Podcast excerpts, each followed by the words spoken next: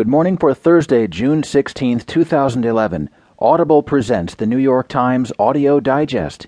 Here's what's making news on the front page U.S. markets falter over crisis in Greece. Pakistan's chief of army fights to keep his job.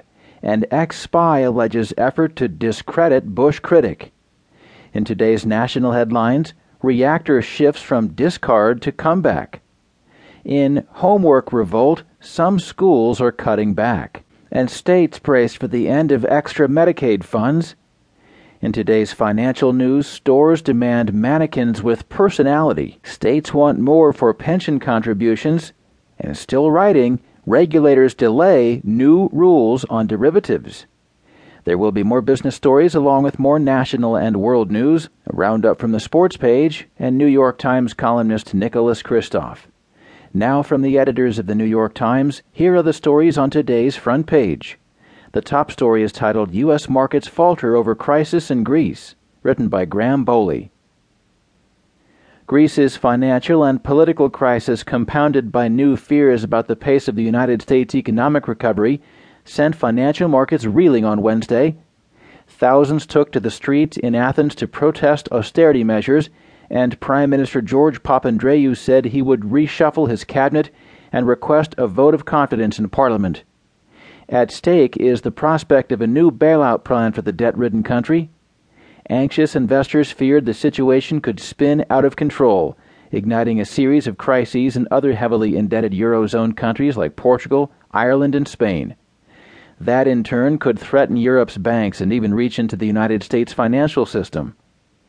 After having lost more than 200 points earlier Wednesday, the Dow Jones Industrial Average closed down 178.84 points, or 1.5%, to 11,897.27. The markets rallied earlier this year on confidence about the economic recovery, and at one point the Dow was poised to break through the 13,000 mark. But stocks have been falling week after week on a drumbeat of dismal economic news. The market has surrendered almost all of its gains for this year, falling 7% since its peak at the end of April.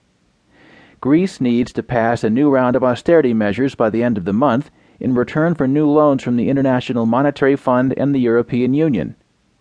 In Athens, thousands joined a nationwide strike as Parliament prepared to debate a second round of sharp cuts to government spending. The measures are highly unpopular with Greeks, who have already suffered deep salary and pension cuts although many analysts expect that a default by Greece on its debts will eventually be averted. The political uncertainty in Greece is providing an unsettling backdrop for investors. In addition, they're fretting because the United States this summer faces its own fractious negotiations over raising the federal debt ceiling. The European Central Bank said Wednesday in a report on financial risk that it would be a big mistake for Greece to be allowed to miss its debt payments either by delaying payments to a later date or by paying back less than the full amount, which Germany is proposing. This could prove damaging to Greek banks, requiring them to mark down the value of their holdings of government debt at a time when they're struggling with bad loans in their home market.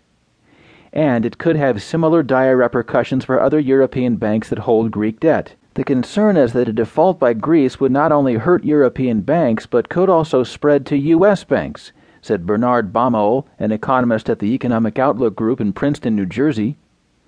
Should there be a default, it can only have a delaying effect on the recovery, hurting American exports and the bank's ability to lend, Baumohl said.